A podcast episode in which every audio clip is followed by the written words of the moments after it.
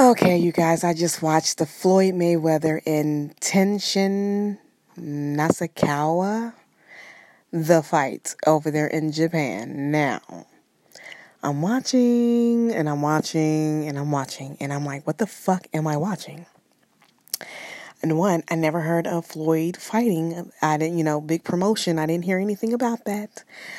Two, the intro was longer than the actual fight. Like it took like damn near an hour for them to start the fight. Like I thought DJ Khaled was about to come out there and start we the best and all that stuff. It was just it was just hilarious.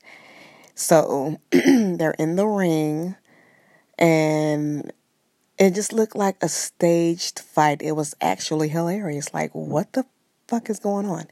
The the rounds were 3 minutes long and it was only one round.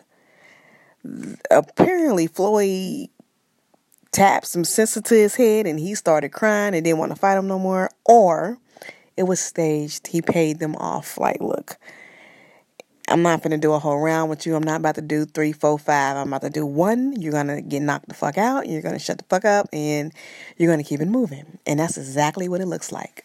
Floyd is now 51 and 0. Um, apparently, I'm hearing he got paid 18 million dollars for that for like three minutes yo, if I can get that job, I will do it. Three million, I mean, 18 million, yes. So, hey, I ain't mad at him. Get that bag, honey. Take it, go home with it, or create some more business opportunities. Like that that man got a bag. And I ain't even gonna say he got a bag. He got suitcases. Suitcases. He got closets full of money. And I ain't mad at him.